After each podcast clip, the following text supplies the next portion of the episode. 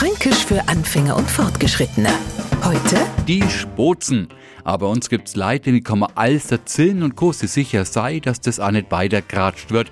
Kommt mir jetzt allerdings an Falsche, noch kann man sicher sei, dass das so unter vorkalten Händen gesagt weil die Spozen vor die Dächer pfeifen. Jetzt haben wir in Franken allerdings auch die Angewohnheit, Spozen ins heiße Fett zu hauen und schick knusprig rauszubacken und die nennen wir dann Feierspozen. Liebe Neufranken, bitte nicht erschrecken, Spozen sind Spatzen und die lassen wir auch schön weiter lustig herumfliegen.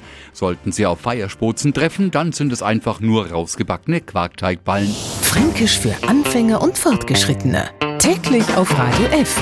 Und alle Folgen als Podcast auf podu.de.